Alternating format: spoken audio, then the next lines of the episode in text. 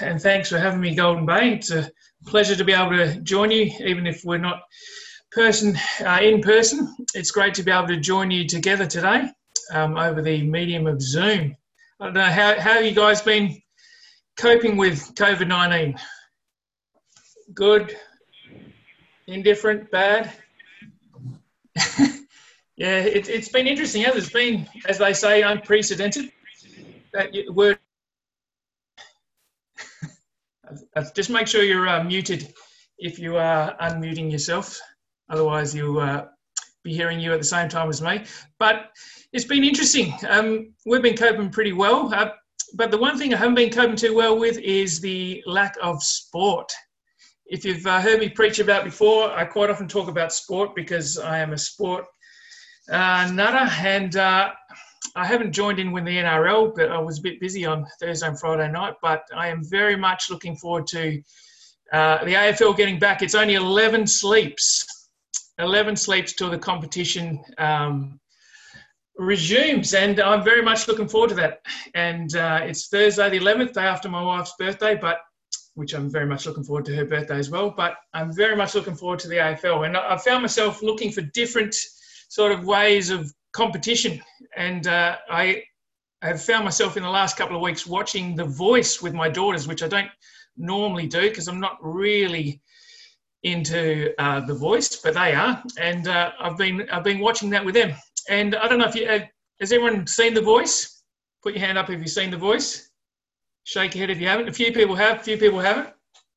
Well, basically, it's a, a singing competition. They try and have one winner, but um, and the difference to other shows is the they have like a blind audition where the judges can't actually see them. But um, it's not only a singing competition; they try and suck you in with the emotional heartstrings pull. So um, on quite often they actually give a sort of a bit of a background story to the um, person who's auditioning. And this week I saw one guy who um, he was a singer, but he's also a guitarist, um, and he and he talked a bit about his backstory. Um, and his dad had all his life, um, up until the age of about 14 or 15, taught him how to play guitar, and that's where he had grown his passion to to uh, play the axe. Um, but his dad then they didn't go into too many details, but they said he said his dad found religion and he moved overseas to follow that calling, um, and he took his family with him.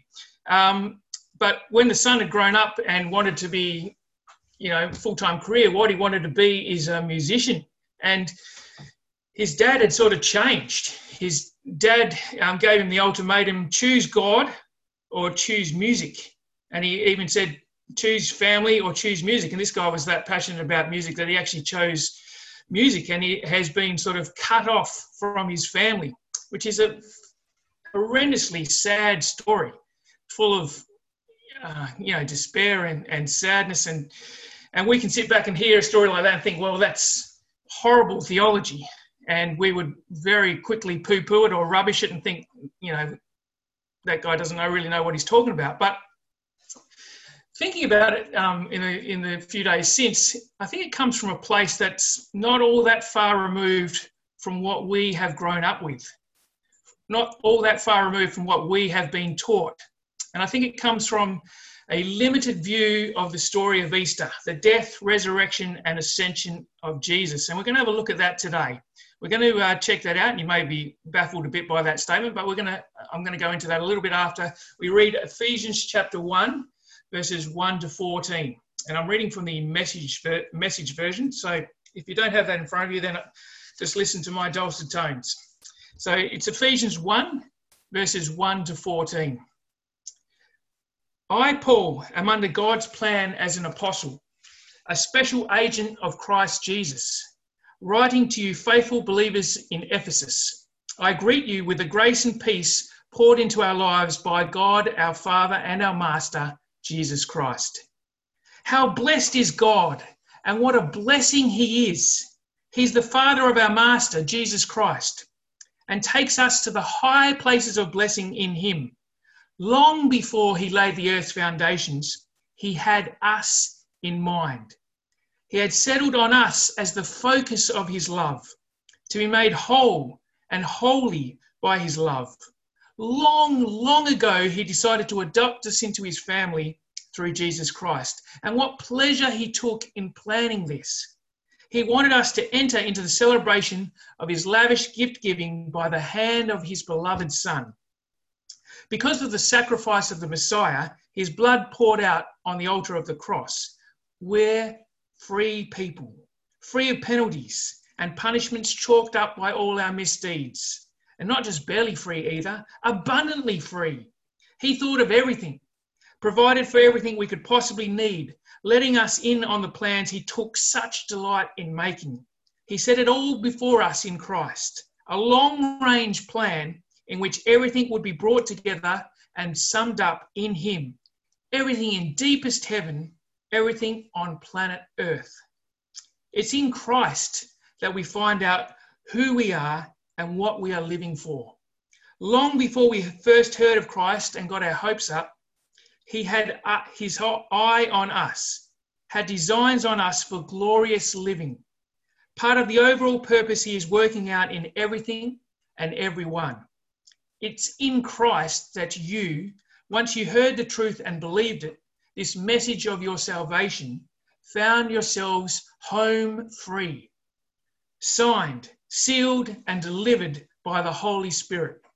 This signet from God is the first installment on what's coming, a reminder that we'll get everything God has planned for us a praising and glorious life. So that was Ephesians 1.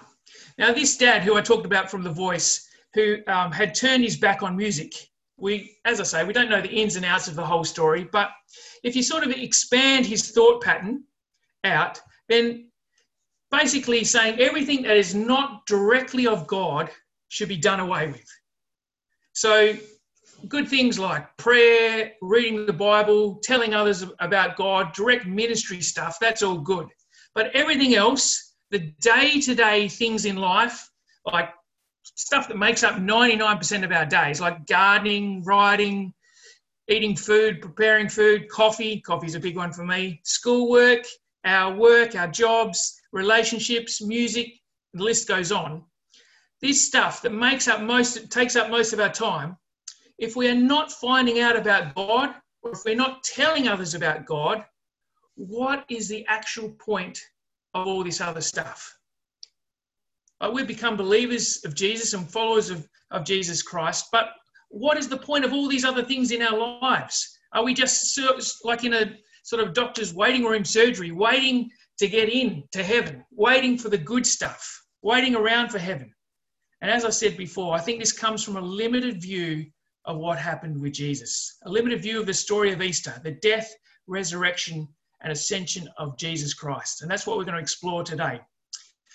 Because we often think, and we've been taught traditionally in the Western church, that Jesus came and he died to appease the angry wrath of his Father. He came to satisfy the holiness and satisfy the justice of God. All the human guilt is placed on Jesus at the cross. God's punishment is poured out on him. He takes it on the chin, and God's justice is satisfied, and we are forgiven. We have now become legally clean. Now, that's what we've been brought up to believe, isn't it? But if this is correct, and we are basic, basically saying that Jesus comes in order to rescue us from God or even change God so that we, us little humans, can be forgiven. As I alluded to earlier, this is what we've been brought up in learning. This is what we've traditionally been taught. But when you think about it, how can this possibly be correct? If Jesus says, If you have seen me, then you've seen the Father, basically saying that he and his dad are one. If this is the case, then how does he sort of split himself? One part going down to earth to change the other part or to appease the other part. It just doesn't make sense. I think we need to today go back and start the conversation in re-evaluating our skewed view of God, our warped view of the Trinity. The Father, the Son, and the Spirit have always existed in a passionate and joyous fellowship, a circle of shared life, full of creativity, creativity, full of joy, full of delight, full of total love for each other. Full of enjoyment of one another. A full life. We don't get a picture in the Bible that it's an empty one, it's a full life, a complete life. We don't get the picture of a God who is in need, or a God who got lonely, or a God who got bored, or even need his ego stroked. But we get this picture of a full, passionate circle of life and love and fellowship. It's relationally rich, it's beautiful, and it's good. And it's just full. So much so, it's full to the point of overflowing. So, the very natural thing for them to do is want to share this. So, why create? Why did God create the universe? Why create mankind? Why create animals, flowers, trees, and millions and millions upon beautiful things that we see around us in this world? Why create play? Why create work and relationships? Why create romance, food, laughter, sports? The Trinity, the Godhead three in one, created in order to include us. Their goal was to draw us into the circle, into their circle, into their shared life, so that we too can experience it with them. What they had together, they wanted to share with us. They wanted to play out in our human lives. So we could share in their knowledge and laughter and fellowship, share in their insights, share in their creativity and music, in their joy, in their intimacy, their goodness. So, as I said, that it can all be played out in our lives. But that's fine. How did they do that? How did they bring us in as humans? How did we become part of the circle? Well, one of them was always going to have to become a human. Otherwise, it's just them doing their own little Trinity thing up there, and we doing our own little humanity thing down here, and never the two shall meet. As St. Irenaeus puts it, Jesus, he says, Jesus became what we are in order to bring us to be what he is in himself. That was their plan all along. Now, we normally think God created we sinned through Adam and Eve and we turned our backs on him. And therefore, God went, uh oh, plan's gone completely wrong. We need to come up with another plan. We need to change our plan. We're going to have to split ourselves up and send down Jesus. So then we end up with the story of Easter. But as we've re- just read in Ephesians chapter 1, long, long before the earth's foundations were laid, long ago, it was the plan all along to include us through Jesus. Jesus was always coming. Adam and Eve fell, we fell, and God resoundingly said, Let's stick to the plan. Let's bring them in. Let's send him.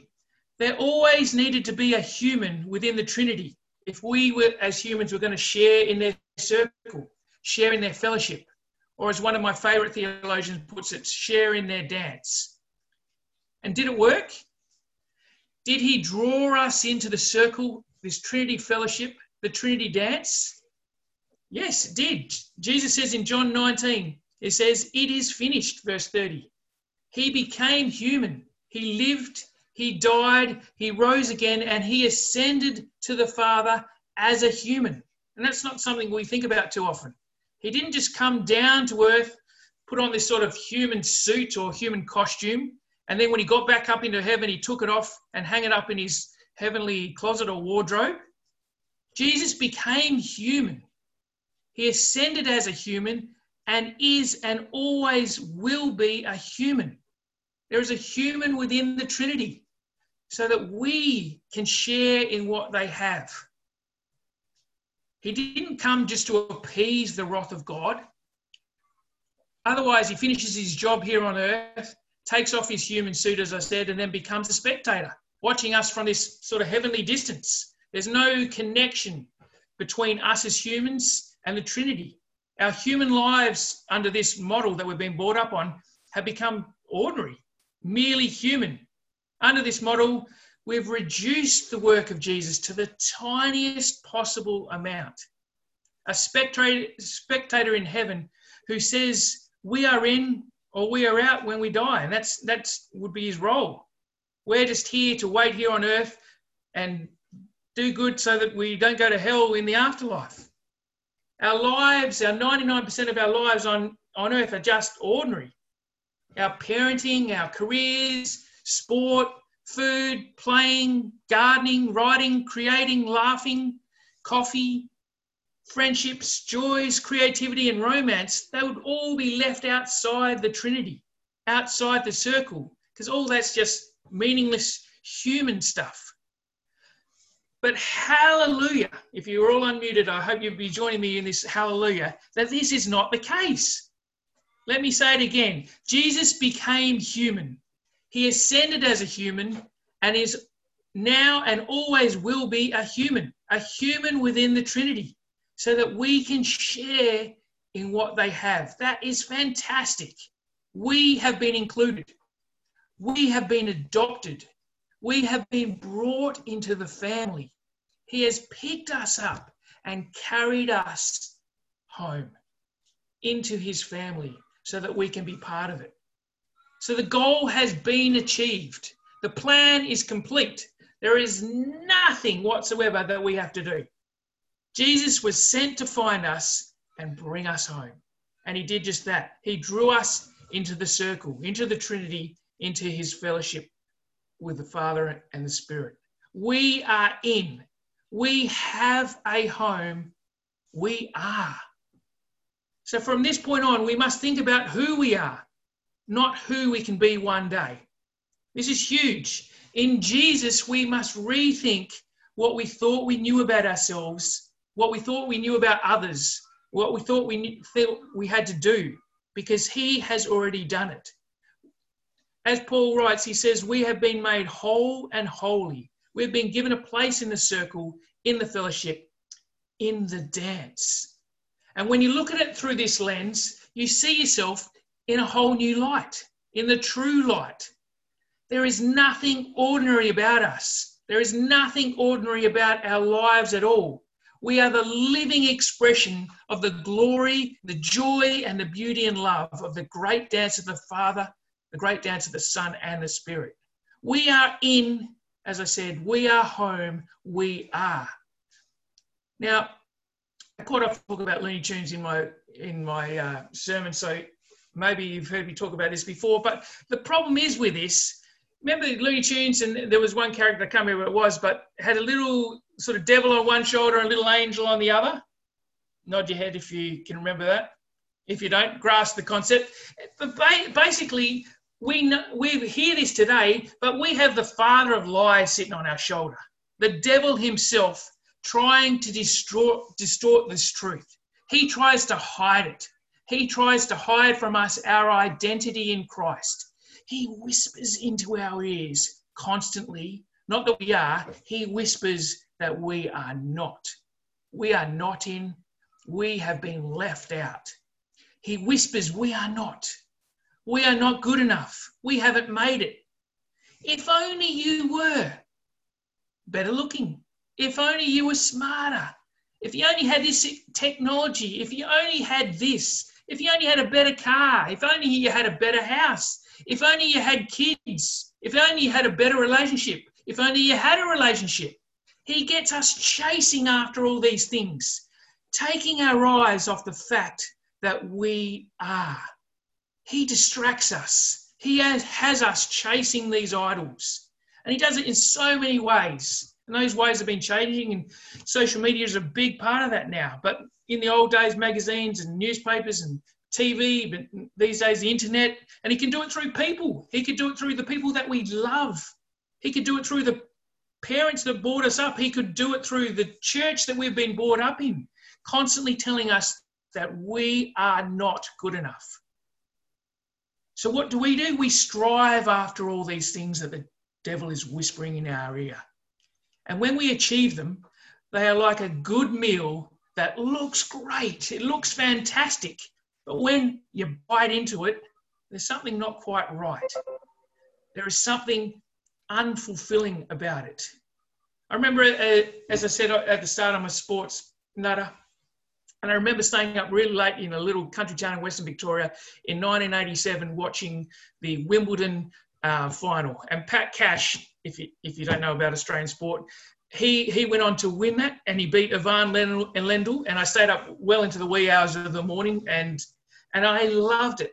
And he was just ecstatic. I don't know if you remember this, and if you don't, I'll try and explain it. But he, he won it, he fell to his knees, and then basically the first thing he did, he broke all the protocols and he climbed the grandstand to go and hug his mum and hug his dad, which is not on at Wimbledon in those days because everything had to be prim and sort of proper. But he was just elated. He was fist pumping and you could see the emotion on his face and it was just huge and he held aloft the trophy and i thought man this guy is really really happy. Bizarrely enough years later i heard um, um, someone interview um, pat cash on the radio about this. And he said i was struck by this a lot. He, he said he held aloft the wimbledon um, cup or the trophy and in his mind he was happy but in his mind he said is this it?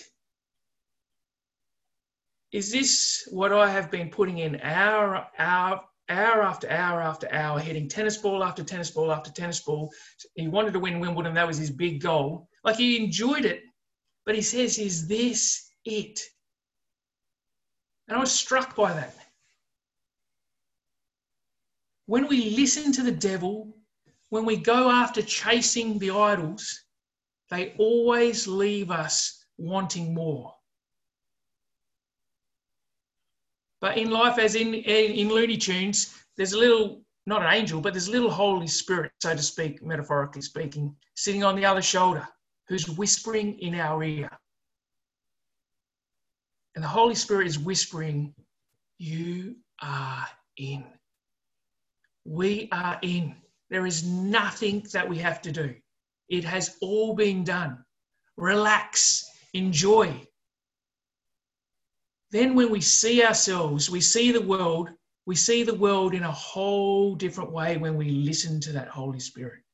Our relationships, our passions, our gardening, our writing, our, our cleaning, if that's what you're into, if you are, come on around, our sport, our food, our woodwork, all that is good all that Jesus Christ has given meaning to. When we participate in these things, we are sharing in the union of the fellowship of the circle that Christ has brought us into. We are free to just enjoy it. Not as a goal like Pat Cash's Wimbledon dream, but as something that we are participating in, something that we are now free to enjoy both now and forever.